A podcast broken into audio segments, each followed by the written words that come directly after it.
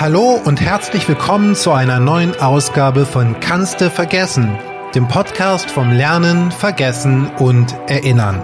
Mein Name ist Rainer Holl und ich spreche heute wieder mit spannenden Gästen aus dem Sonderforschungsbereich Extinktionslernen der Ruhr-Uni Bochum. Wie immer bieten wir euch spannende Erkenntnisse aus der Forschung, es gibt Einblicke hinter die Kulissen des wissenschaftlichen Alltags und obendrauf ein bisschen Slam Poetry von mir. Viel Spaß mit der heutigen Folge. Hallo und herzlich willkommen zu unserer zweiten Folge. Mein Name ist Rainer Holl und ich freue mich, dass ihr wieder eingeschaltet habt. In der ersten Folge haben wir unter anderem darüber gesprochen, was eigentlich das Extinktionslernen ist.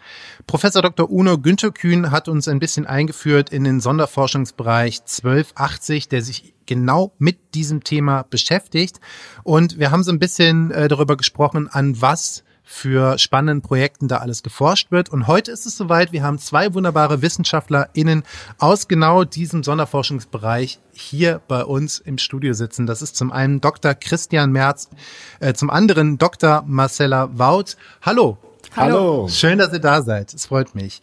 Äh, wir sprechen heute unter anderem über verzerrte Wahrnehmung. Wir sprechen über erlernte Angst und äh, die Frage, ob man Angst auch wieder verlernen kann. Und wir wollen klären, ob Stress was Nützliches auch sein kann. Äh, ob Stress vielleicht äh, auch ein paar positive Seiten hat. Bevor wir das machen, möchte ich euch einmal kurz näher vorstellen. Ich möchte ein bisschen angeben heute mit unseren Gästen. Wir haben nämlich fantastische Gäste. Dr. Marcella Wout ist äh, Postdoc-Researcherin mhm. äh, an der Klinik für Psychologie und Psychotherapie. Sie hat in den Niederlanden promoviert und dort die höchste Auszeichnung erlangt, die man mit einer Promotion erreichen kann. Ihr Weg ist gepflastert von Cum-Laude-Abschlüssen. Sie ist lizenzierte Psychotherapeutin. Sie hat etliche Auszeichnungen und Stipendien für ihre, ihre wissenschaftliche Arbeit schon erlangt. Unter anderem, das fand ich ganz toll, den Rising Star Award der Association for Psychological Science. Ein Rising Star sitzt hier heute mit uns am Tisch. Mit ihr reden wir über Interpretationsverzerrung. Und zu meiner anderen Seite sitzt Dr. Christian Merz, ebenfalls hochdekorierter Wissenschaftler, hat promoviert hier an der Ruhr-Uni in Psychologie ist dann in die Welt gezogen, hat an verschiedensten Hochschulen und Forschungsgruppen gearbeitet und geforscht. Und wie so viele WissenschaftlerInnen hat es auch ihn zurückgezogen in den Schoß der Ruhr-Uni. Heute ist er habilitiert und lehrt in der kognitiven biologischen Psychologie und leitet ebenfalls ein Team in dem Sonderforschungsbereich 1280, das sich mit dem Einfluss von Stress und Stresshormonen auf das Extinktionslernen beschäftigt. So, das ist jetzt Jetzt sind die Erwartungen gesetzt, ne? Danke, no pressure. No pressure, genau. Äh, aber erstmal schön, dass ihr da seid. Ich hoffe, es geht euch gut. Ja, alles gut. Ist das, äh, ich fange mal mit dir an, Chris, ist das dein erster Podcast, Christian? Das ist mein erster Podcast, ja. Ja. Ich bin gespannt, was du alles noch so von uns willst. Marcella, bei dir? Ja, ich bin auch das erste Mal dabei. Okay, sehr gut. Sehr schön, dass ihr euch traut, jetzt quasi als erste Vertreterin aus den Teams hier dabei zu sein. Ich möchte euch jetzt aber, ich habe euch, ich, ich will ja ein bisschen angeben mit den tollen Menschen, die wir hier bei uns in unseren Reihen haben. Ich möchte aber direkt auch euch als Menschen wieder etablieren. Äh, du zum Beispiel, Christian, äh, wenn du nicht äh, äh habilitierst oder an der, an der Uni lehrst oder äh, dich mit diesen Themen beschäftigst, du bist auch Geocacher hast ja. du mir gesagt im Vorgespräch. Und ich wusste gar nicht, dass es das noch gibt. Das war ja mal ein Trend vor zehn Jahren und du bist aber dabei geblieben, ne? Ich bin dabei geblieben, nicht mehr so aktiv wie vor zehn Jahren, aber klar, ich kann dir auch gerne hier einen schönen Geocache an der Uni zeigen, einen netten oder halt auf der ganzen Welt. Wenn ich unterwegs bin, finde ich das super toll, ähm, neue Sachen kennenzulernen und zu schauen, wo könnte der denn da wohl sein? Ist er da auf dem gleichen Ort, wo ihn erwartet oder doch woanders? Hat auch ein bisschen was mit Lernen und Gedächtnis zu tun. Ah, das ist eigentlich ganz spannend. Es wäre jetzt schon so eine gute Überleitung. äh, Marcella, das ist jetzt für dich, äh, du, du bist eher nicht so gern draußen, ne? Du hast im mein Beispiel war so suboptimal uh, on reflection. Sie, Marcella hat mir im Vorgespräch äh, tatsächlich verraten, dass sie, ähm, sie mag es ein bisschen gemütlicher. Du bist jetzt, äh, wir haben aber auch Oktober, du bist Find jetzt schon auch. wieder mit der Heizdecke unterwegs. durch ne? die Jahreszeit. ich muss dazu sagen, in unserem Studio ist es sehr kühl gerade, aber es ist okay, oder? Hm? Du kommst okay. ohne ohne Decke. Ich habe Zwiebelprinzip wie immer. Sehr gut. Hauptsache, wir haben also Luft ist ja auch wichtiger als jetzt Wärme, muss ich sagen. Marcella, ähm, mit dir möchte ich direkt über dein Thema sprechen. Ähm, bei äh, unseren Gästen, also unsere Gäste beschäftigen sich ja eigentlich alle irgendwie mit dem Gehirn oder damit, wie das Gehirn funktioniert, wie unser Denken funktioniert und natürlich auch, wie unser Denken unser Verhalten beeinflusst. Darum geht es auch in deinem Forschungsbereich. Interpretationsverzerrung.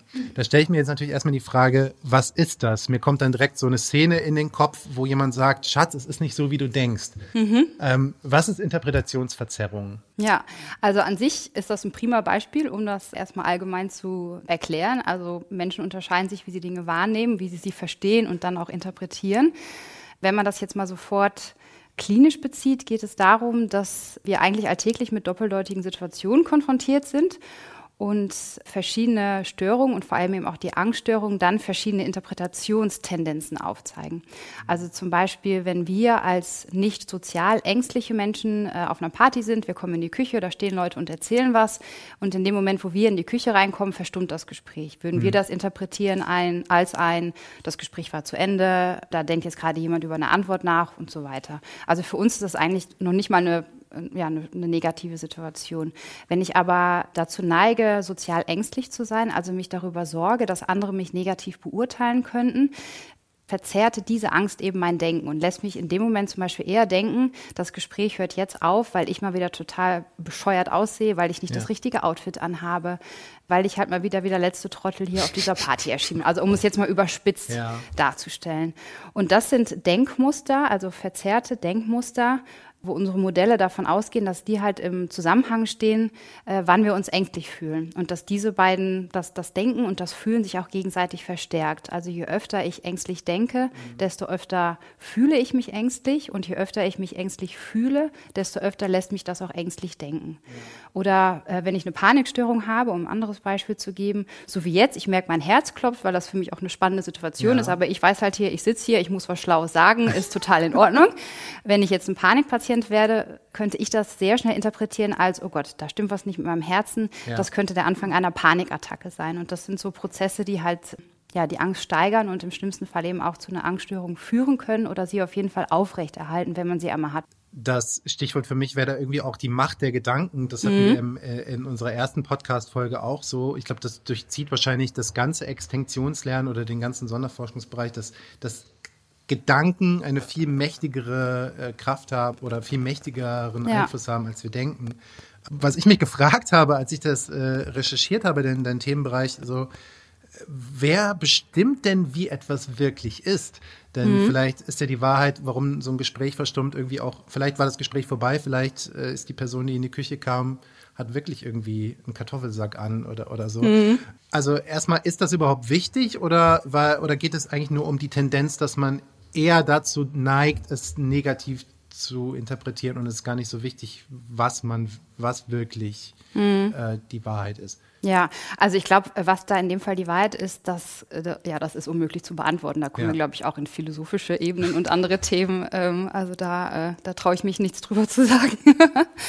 ähm, also was ähm, ich denke, es liegt halt, oder was prägt, wie ich denke, ist halt auch ein Stück weit meine Erfahrung. Ne? Also was sind so meine vorherigen Denkmuster, wie wurden die wie wurden diese Denkmuster durch vorherige Erfahrungen geprägt und geformt. Also wenn ich zum Beispiel schneller sozial ängstlich bin, habe ich vielleicht auch, erinnere ich mich zum Beispiel auch öfter an Situationen, wo ich vielleicht mal wirklich ausgelacht wurde ja. oder wo etwas schief ging oder wo mir etwas peinlich war.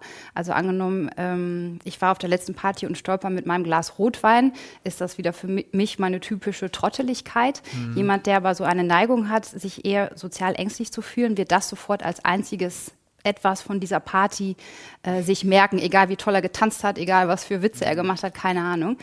Und das ist eigentlich ein Zusammenspiel aus Erfahrung und ja, wie wird das Erlebte verarbeitet, gespeichert und prägt dann wieder unsere zukünftige Denk ja, Denkweisen und Erwartungen. Kann man da jetzt quasi verkürzt ich muss ja sagen, ich bin ja Kulturwissenschaftler, ich versuche das immer so ein bisschen zu verkürzen oder in so Slogans auszudrücken. Kann man dann sagen, das ist so ein bisschen erlernte Angst in dem sind oder dass man die Tendenz hat, äh, dann immer das eher ins Negative äh, zu interpretieren und dann konditioniert man sich die Angst an? Also ich bin sehr sicher, dass es ein Teil davon ist wirklich erlernt, aber es kommt schon mehr zusammen. Also es ist immer ein Zusammenspiel. Was sind meine Umstände? Was sind vielleicht meine genetischen Dispositionen, meine biologischen Dispositionen? Und dann kommt eben das Lernen und das Erfahren hinzu. Mhm. Und je nach Ausgangsdisposition kann dieses Lernen und Erfahren sich natürlich mehr oder weniger verfestigen. Mhm. Also Lernen würde ich als einen Kernteil sehen, aber dennoch einen ganz wichtigen und gerade auch für uns als klinische Psychologen sehr wichtig, weil man kann ja eigentlich auch sagen, das, was man gelernt hat, kann man auch wieder verlernen. Ja, das ist das ja auch genau das, was wir in Therapie oder ja. extinktionsbasierten Therapien auch machen wollen. Also mhm. das, ähm, das ist ein ganz wichtiger Punkt, ja. Also auch umlernen und, und dann eben wegzukommen genau. von dieser negativen, von genau. negativen Bias.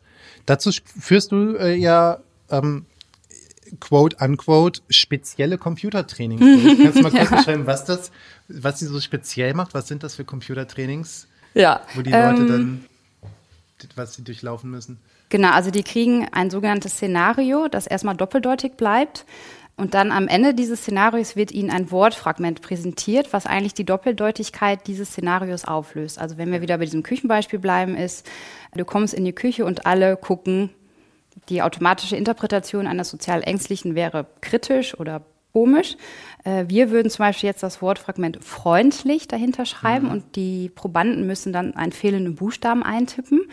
Das heißt, wir paaren quasi einen doppeldeutigen Satz mit einem positiven Ende. Mhm. Und die Aufgabe der Probanden ist immer, das einen, fehlenden Buchstaben in diesem letzten Endwort einzufüllen. Und da trainieren wir sie eigentlich systematisch auf diese doppeldeutigen Szenarios, die sie sonst ganz automatisch negativ interpretieren würden, äh, etwas Positives zu denken. Und mhm. das sind, also wir haben in einem so einem Training ungefähr 80 Sätze, wo das wirklich systematisch über verschiedene Situationen hinweg trainiert wird.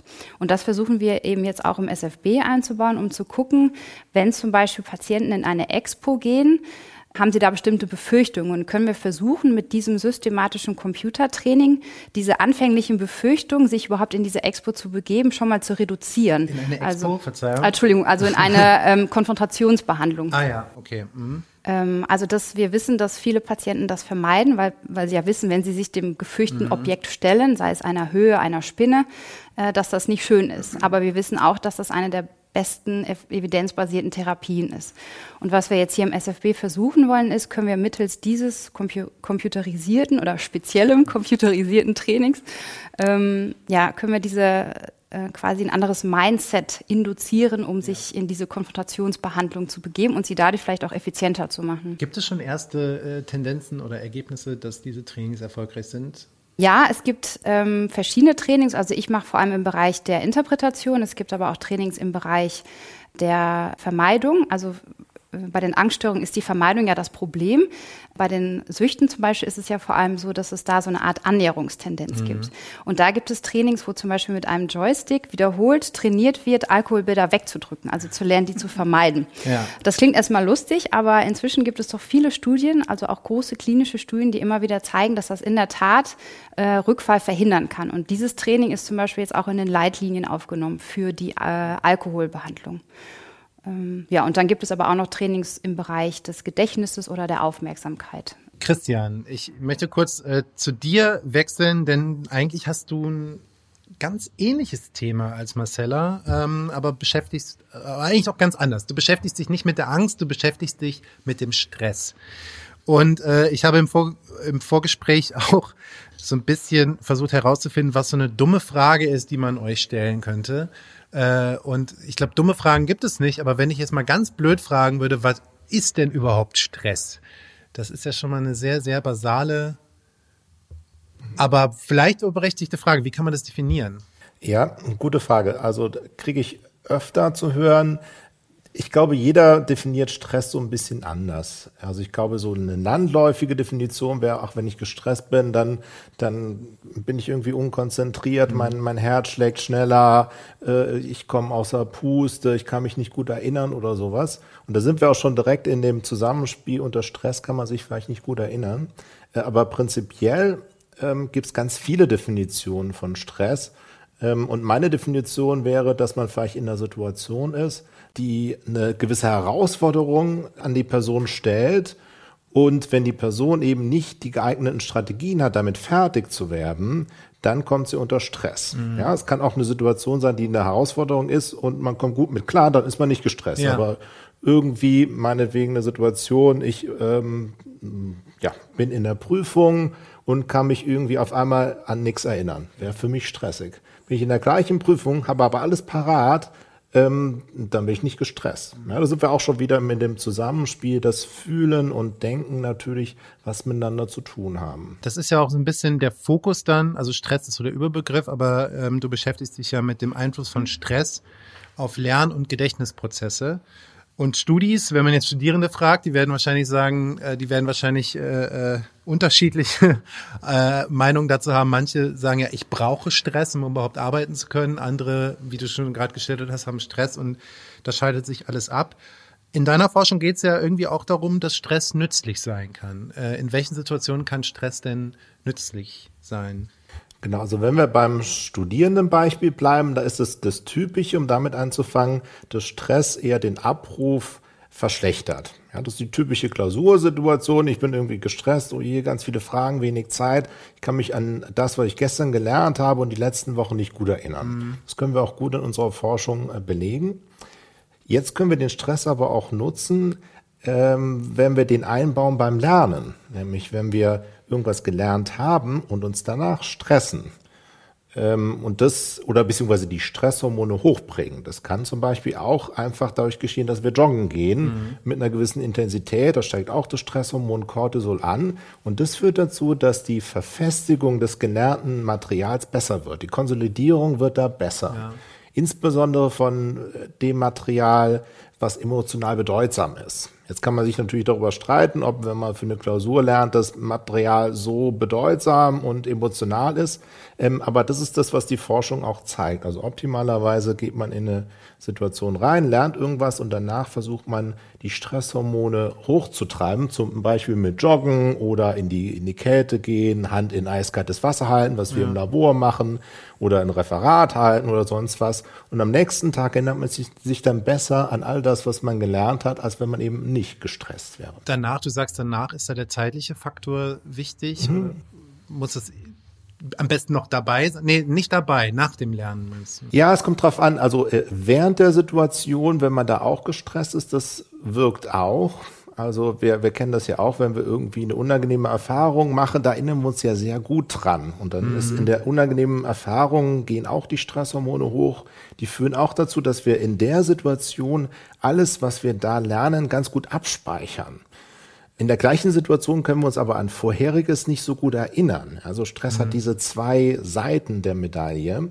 Und in der Situation, wenn die Stresshormone hochgehen, äh, können wir uns da tatsächlich an einzelne Details der Situation sehr viel besser erinnern. Also es hat auch einen Vorteil und macht auch evolutionär Sinn, dass wenn ich irgendwie im Säbelzahntiger begegne und ich genau, ich laufe da, da vor, vor dem vor dem weg und und ich bin irgendwie ganz ganz aufgeregt, meine Stresshormone sind hoch, mhm. dann weiß ich da sehr ganz oder weiß ich ganz genau, in, wo ich abgebogen bin, um ja. um entflohen zu sein äh, und kann mich nachher wahrscheinlich ganz gut noch daran erinnern. Ja.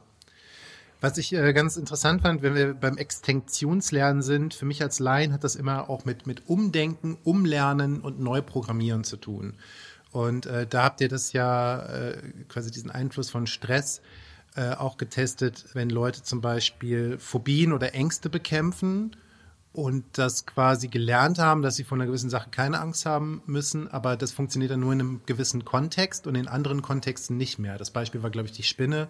In der Praxis habe ich keine Angst, aber im Keller sehe ich dann eine und, und raste wieder aus. Genau. Und, ja. und da ist jetzt quasi der Stress, wäre dann so ein Schlüssel, das zu überwinden. Ja, genau. Also es gibt, also wir machen so Grundlagenforschung, die sich aber auch in der, in der klinischen Anwendungsforschung äh, größtenteils replizieren lässt, was, was uns natürlich sehr freut.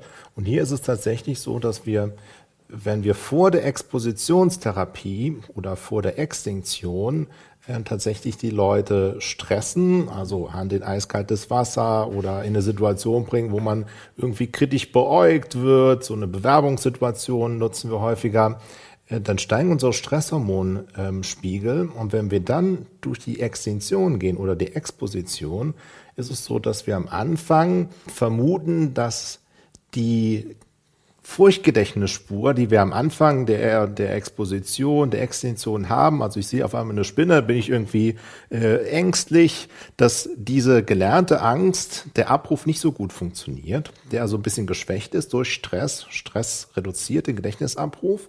Und dass wir während der Extension ja lernen, das ist alles gar nicht so schlimm und am Ende haben wir überhaupt keine Angst mehr. Und diese neue Gedächtnisspur, ich habe überhaupt, ich brauche keine Angst mehr zu haben, wird durch das Stresshormon auch noch verfestigt. So wie ich hm. eben gesagt habe, ja. Stress verfestigt die erworbene Erinnerung. Ja. Sodass wir, wenn wir dann irgendwann in den Keller gehen und wir hatten die Situation vorher mit, mit Stress gekoppelt und wir sehen eine Spinne, dass wir dann eher weniger bis gar keine Angst mehr haben, als wenn wir eine Situation hätten, wo eben kein Stress da wäre.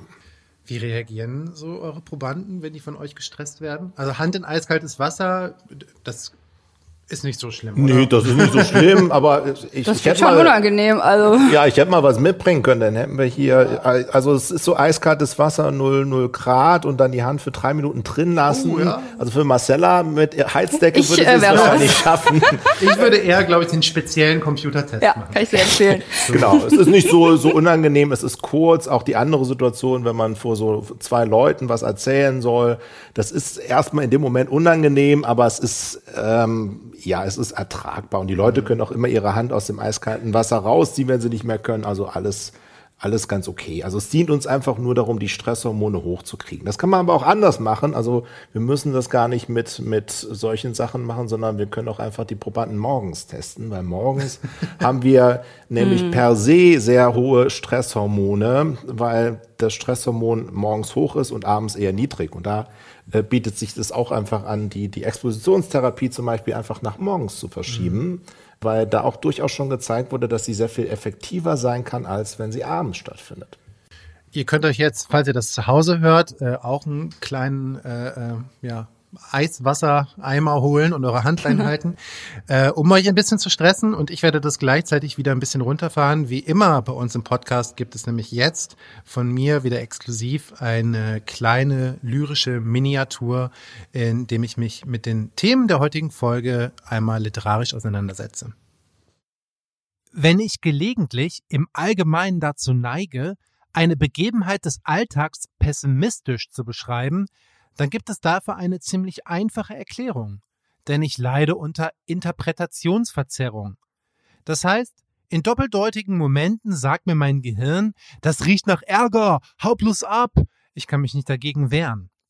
Diese Gedanken machen Stress und dieser Stress, der macht mir Angst und diese Angst, die macht mir Stress und ich komme nicht dagegen an. Es ist ein Kreislauf. Es sei denn, ich kann durch Erfahrung neue Muster etablieren, die mein Denken und Erleben von Grund auf anders strukturieren. Denn wenn man Angst erlernen kann, äh, dann kann man das auch umkehren. Ich habe mal irgendwo gelesen, dass das nennt sich Extinktionslernen. Und wo ich das gehört habe, habe ich auch gelernt, dass Stress uns manchmal helfen kann, wenn man nur weiß, wie man ihn dafür einsetzt. So bleibt gelernter Stoff zum Beispiel besser abrufbar, wenn man nach dem Lernen eine Runde laufen war. Das ist doch geil, oder? Also, naja, wenn es nicht so anstrengend wäre, dann klänge das fast schon zu schön, um wahr zu sein. Doch Stress allein macht dich jetzt leider nicht zu einem Einstein. Er kann uns aber helfen, wenn wir das Gehirn trainieren, sich nicht immer nur auf eine negative Lesart zu fixieren. Somit sind Stress und Extinktion zwar wirklich wichtige Komponenten, um die Verzerrung unserer Interpretationen zu beenden. So, ich bin hier wieder äh, zurück mit Christian Merz und Marcella Wout. Und ihr seid ja beide zusammen in dem SFB 1280, dem Sonderforschungsbereich für das Extinktionslernen. Jetzt habt ihr ja ähm, unterschiedliche Themen, die aber eigentlich nah beieinander liegen. Stress und Angst. Stress kann Angst auslösen. Manche haben auch äh, Angst davor, dass sie gestresst sind. Es liegt nahe beieinander ähm, und ihr habt jetzt aber ein bisschen unterschiedliche äh, Ansätze. Wie ist das jetzt in so einem ähm, Forschungsverbund? Tauscht ihr euch da jetzt aus? Trefft ihr dann, also kommt ihr dann so wie jetzt auch mal zusammen, redet über eure Ergebnisse? Wird dann, also gibt es eine Konkurrenzsituation? Wie sieht da so euer Austausch aus in, in so einem Verbund? Hm. Ja, ich komme an, also ich denke, so ein Verbund es ist ja gerade die Stärke, gell, dass man interdisziplinär arbeitet oder auch mal über seinen Tellerrand schaut. Mhm. Und gerade auch unsere Themenbereiche eignen sich da sehr schön, um zusammenzuarbeiten. Das wurde im vorigen SFB gemacht und ist jetzt auch angestrebt, das für die jetzigen SFB. Also da ist viel Austausch, auch wenn es wirklich darum geht, was, was, wie kann man Studien verbinden mit verschiedenen Fragestellungen aus mhm. verschiedenen mhm. Denkweisen. Äh, aber auch, wie passt das dann in das große Ganze? Also es ist wirklich auf verschiedenen Ebenen äh, wird da zusammen überlegt und geplant oder auch wenn die Ergebnisse da sind, das ist meistens immer viel, wo man einige Köpfe braucht, ähm, ja, um alles immer gut zu verstehen. Ich glaube, eure Testmethoden sind auch aufeinander abgestimmt, oder im SFB? Es ist alles ein bisschen standardisiert oder, oder übertragbar? Genau, also ja. wir haben durchaus Paradigmen, die wir auch austauschen, mhm. die halt für den einen wie auch für den anderen relevant sind. Da ja. ruft die Marcella an und sagt, hier, das hätte ich gern irgendwie, kannst du, hast du das irgendwie? Und dann sage ich, ja klar, hier. Ähm, und dann tauschen wir uns natürlich aus. Also, oh, da habe ich aber ein Problem, wie hast du das gelöst? Und also wir sind da schon im, im Austausch. Und ich kann nur, nur das unter, unterstreichen, was Marcella gemeint hat. Also es gibt die, also gerade mein Thema Stressextinktion, gerade die Anwendung, die Exposition, da brauche ich dann Kollegen aus der klinischen Psychologie und das mhm. haben wir in der letzten Förderperiode des, des SFB schon zusammen gemacht und haben unterschiedliche Sachen, die wir rausgefunden haben, dann auf die Patientenpopulation übertragen. Mhm. Und das ähm, hat auch relativ gut funktioniert und bei manchen Sachen habe ich keine Ahnung, da weiß Marcella dann was und Marcella hat bei manchen anderen Sachen keine Ahnung, dann fragt sie mich. Also Konkurrenz gibt es gar nicht so, dass man sagt, hey, bei mir sind die Ergebnisse jetzt aber besser. Und, äh, das kann man, glaube ich, gar nicht so machen. Ne? Nee, die gibt es nicht. Bei mir sind die Ergebnisse immer besser. Kein Kommentar.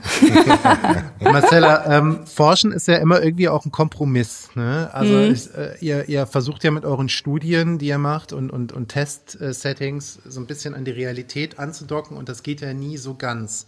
Mhm. Ähm, es gibt nicht die Studie. Wie, nee. wie kommt man damit klar, wenn man so ein bisschen perfektionistisch veranlagt ist? Ja, ich glaube, das ist wirklich ein Lernprozess. Also ich sehe das gerade bei meinen Doktoranden, ähm, die äh, da wirklich immer versuchen, das perfekte Studiendesign, wo alle möglichen alternativen Erklärungen vorab geklärt sind. Ich fürchte, da sind sie auch durch mich verzerrt worden, weil ich das auch noch immer gerne probiere. Ja. Ähm, also man kann äh, quasi aufgrund der bestehenden Ergebnisse nur versuchen, das Bestmögliche zu planen und vor allem natürlich auch gucken, was ist meine Hauptfragestellung und was muss ich da, was muss ich da am meisten beachten. Und da ähm, ja, versucht man, äh, sich vorher alles gut zu überlegen. Aber klar gibt es hinterher immer noch Ergebnisse, wo man denkt, ach, wie kann das denn jetzt? Oder das äh, ja, entspricht nicht meiner Erwartung. Wie passt das zusammen zu den anderen Ergebnissen? Und da kommen halt verschiedene Sachen zusammen, wo man am Ende gucken muss, hat, war meine Stichprobe groß genug, um das jetzt auch wirklich gut und reliabel zu interpretieren? War die Methode äh, sauber genug, um wirklich das zu, zu operationalisieren oder zu erfassen, was ich auch erfassen wollte? Also es bleibt. Ähm, so ein ähm, Annäherungsprozess. Genau. Aber man wird besser darin darin, damit leben zu können, mhm. dass man nicht die perfekte Studie hat, schon gar nicht die perfekten Ergebnisse bekommt. Und ich finde, das ist aber auch wieder ein bisschen der Anreiz ne? und auch so ein bisschen die Herausforderung in der Forschung, wo man sich ständig eigentlich wieder aufs Neue prüfen muss. Habe ich das Wichtigste bedacht? Äh, was kann ich hier konkludieren und wie kann ich das auch in den größeren Rahmen äh, einbetten quasi? Dafür kann man aber ja sagen, dass die Rahmenbedingungen, die ihr hier habt, eigentlich fast ideal sind, oder? Also dass man eben diese anderen äh, Player so nah beieinander hat, dass eine enge Verzahnung besteht. Ja. Äh, ja. Wie hat Frau Bingel gesagt, der, der heilige Gral der, ja. der, der, akademischen Welt, ne, wenn man so ein SFB hat. Und dafür spricht ja irgendwie auch, dass Leute immer wieder nach, nach Bochum zurückkehren. Christian, du bist jetzt auch nach Bochum zurückgekommen ne, und du hast ja einiges gesehen.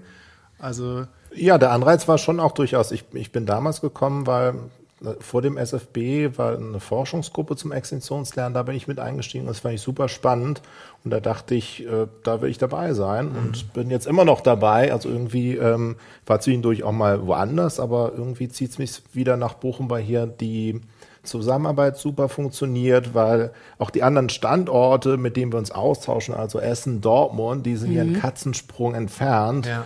Also ja. es ist so ähnlich wie hier auf dem Flur. Also ich gehe drei Türen weiter, bin in der nächsten Abteilung, die mit mir kooperiert. Äh, und ansonsten fahre ich vielleicht 30 Minuten mal rüber nach Essen und da bin ich mit der ähm, mit den Essener-Kollegen im Gespräch. Ja. Also das ist ein schöner hm. Vorteil des Ruhrgebiets. Und unterwegs hat man noch richtig viele Trinkhallen. ja, das, das ja. und Staus auch. Ja. Gottes, ja. Das stimmt. Christian, was gibt dir, was gibt dir äh, Hoffnung oder was, was treibt dich so an, wenn du an, an deine Forschung denkst oder vielleicht an die Forschung generell? Ähm, Also was mir auch aufgefallen ist, dass hier im SFB alle Leute auch ziemlich jung sind. Äh, ihr seid auch beide sehr junge WissenschaftlerInnen. Und ähm, was, naja, hier, wenn ihr jetzt sehen könntet, wie, was hier für Gesichter gemacht werden. Ne? jung, jung geblieben, kann man zumindest sagen. Ähm, ähm, ja, keine Ahnung, was, was, was, was treibt euch an oder gibt euch Hoffnung irgendwie?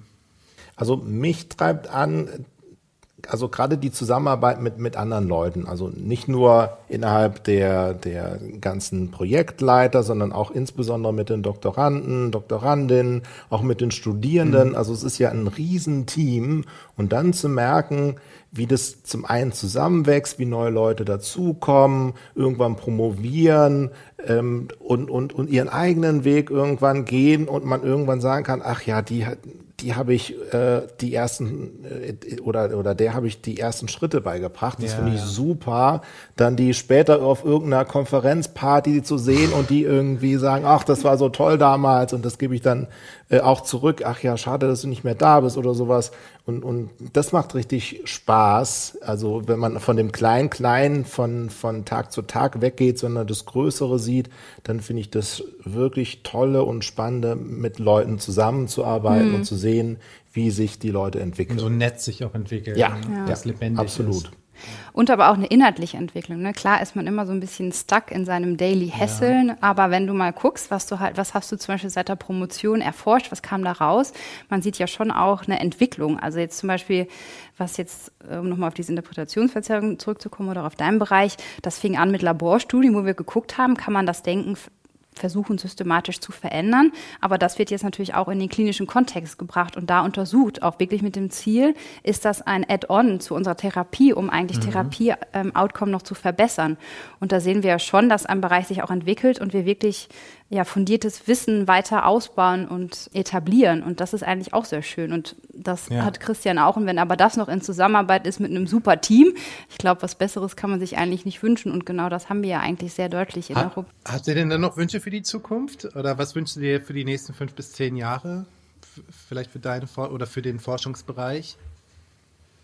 Mm, also, dass das Team so begeistert bleibt, mhm. ähm, dass wir an wichtigen Fragen zusammenarbeiten ähm, und auch vor allem ja, uns austauschen, gucken, was ist wirklich wichtig, wie kann man unsere Expertise optimal kombinieren, um wirklich neues Wissen zu schaffen. Und natürlich in meinem Fall, ähm, ich bin natürlich einerseits interessiert daran, äh, unser, ja, unser Wissen zu verbessern, aber ich bin natürlich auch klinische äh, Psychologin und, und ne? Psychotherapeutin. Ja. Und ich, meine Arbeit ist natürlich auf lange Sicht auch wirklich dazu gedacht, kann ich äh, Psychotherapie verbessern, ja. kann man Patienten besser, schneller helfen, sodass vielleicht gar nicht erst eine Störung entsteht oder wenn sie einmal da ist, wie kann ich das, was wir jetzt haben, optimieren, um mhm. Menschen ähm, ja, noch besser und schneller helfen zu können. Das ist auch meine Motivation. Also ich denke auch, dass wir Leuten äh, helfen müssen, besser mit, mit Erkrankungen umzugehen. Mhm. Und meine Forschung ist halt eher mehr so stresslastig, aber auch da, die kann man durchaus nutzen, auch in der, in der, ähm, in der klinischen oder in der, in der patientenorientierten Forschung und auch im, in der Anwendung tatsächlich hier was besser zu machen. Also mhm. fernab von Stress interessiere ich mich übrigens auch über für, für äh, Sexualhormone, Geschlechtshormone. Und hier zeigt sich auch, dass Frauen in in einer gewissen Zyklusphase sehr viel besser lernen als in der anderen Zyklusphase. Und das ist halt sowas, was man halt ganz einfach auch in der Therapie einbauen kann, wenn man so eine Expositionssitzung macht, jetzt Konfrontation mit Spinne, dass man halt einfach zwei Wochen mit einer Person wartet, bis halt die, die Frau in einer gewissen äh, Zyklusphase ist, wo sie vielleicht sehr viel besser lernt. Ja. ja und das dann halt in die Praxis zu, zu bringen, äh, mhm. äh, den niedergelassenen Psychotherapeuten ein bisschen mehr auch von der universitären Forschung nochmal ähm, klar zu machen, ähm, was, was sich wirklich auch ähm, reliabel rausgestellt hat, was wir immer, immer wieder finden. Das wäre toll, dann auch zu sehen, ob das in, in der Praxis auch hilft. Also auch zu sehen, dass das Wissen schneller aus der Universität, wenn ihr es nachgewiesen habt, wirklich ja. in der ja. Praxis umgesetzt wird. Unbedingt, ja. ja. ja. Das ist wichtig. Das finde ich auch einen guten Gedanken. Finde ich auch gut, dass wir da hier darüber äh, gesprochen haben, weil wir reden natürlich auch nicht über eure Forschung, über euren Alltag finde ich gut, dass wir dabei nicht vergessen sollten, am Ende geht es dann natürlich auch darum, Leuten zu helfen. Ich hoffe, dass wir euch zu Hause heute noch mal ein paar äh, unterhaltsame, aber auch wertvolle Einblicke in äh, den Arbeitsalltag von Wissenschaftlerinnen und Wissenschaftlern hier an der Uni Bochum geben konnten. Ich freue mich sehr, dass ihr heute Zeit hattet, dabei zu sein. Marcella und Christian, vielen Dank. Äh, wenn euch das interessiert, äh, könnt ihr natürlich auch nochmal auf der Webseite des FSB, SFB 1280 vorbeischauen. Wir freuen uns natürlich auch, wenn ihr uns weiterhin gewogen bleibt, nächsten Monat wieder einschaltet zu unserem Podcast. Vielen Dank, dass ihr da wart. Ich wünsche euch noch viel Erfolg bei eurer Arbeit. Danke. Ja, lieben Dank und danke für die Einladung. Gerne. Bis bald. Bis Tschüss. bald. Tschüss.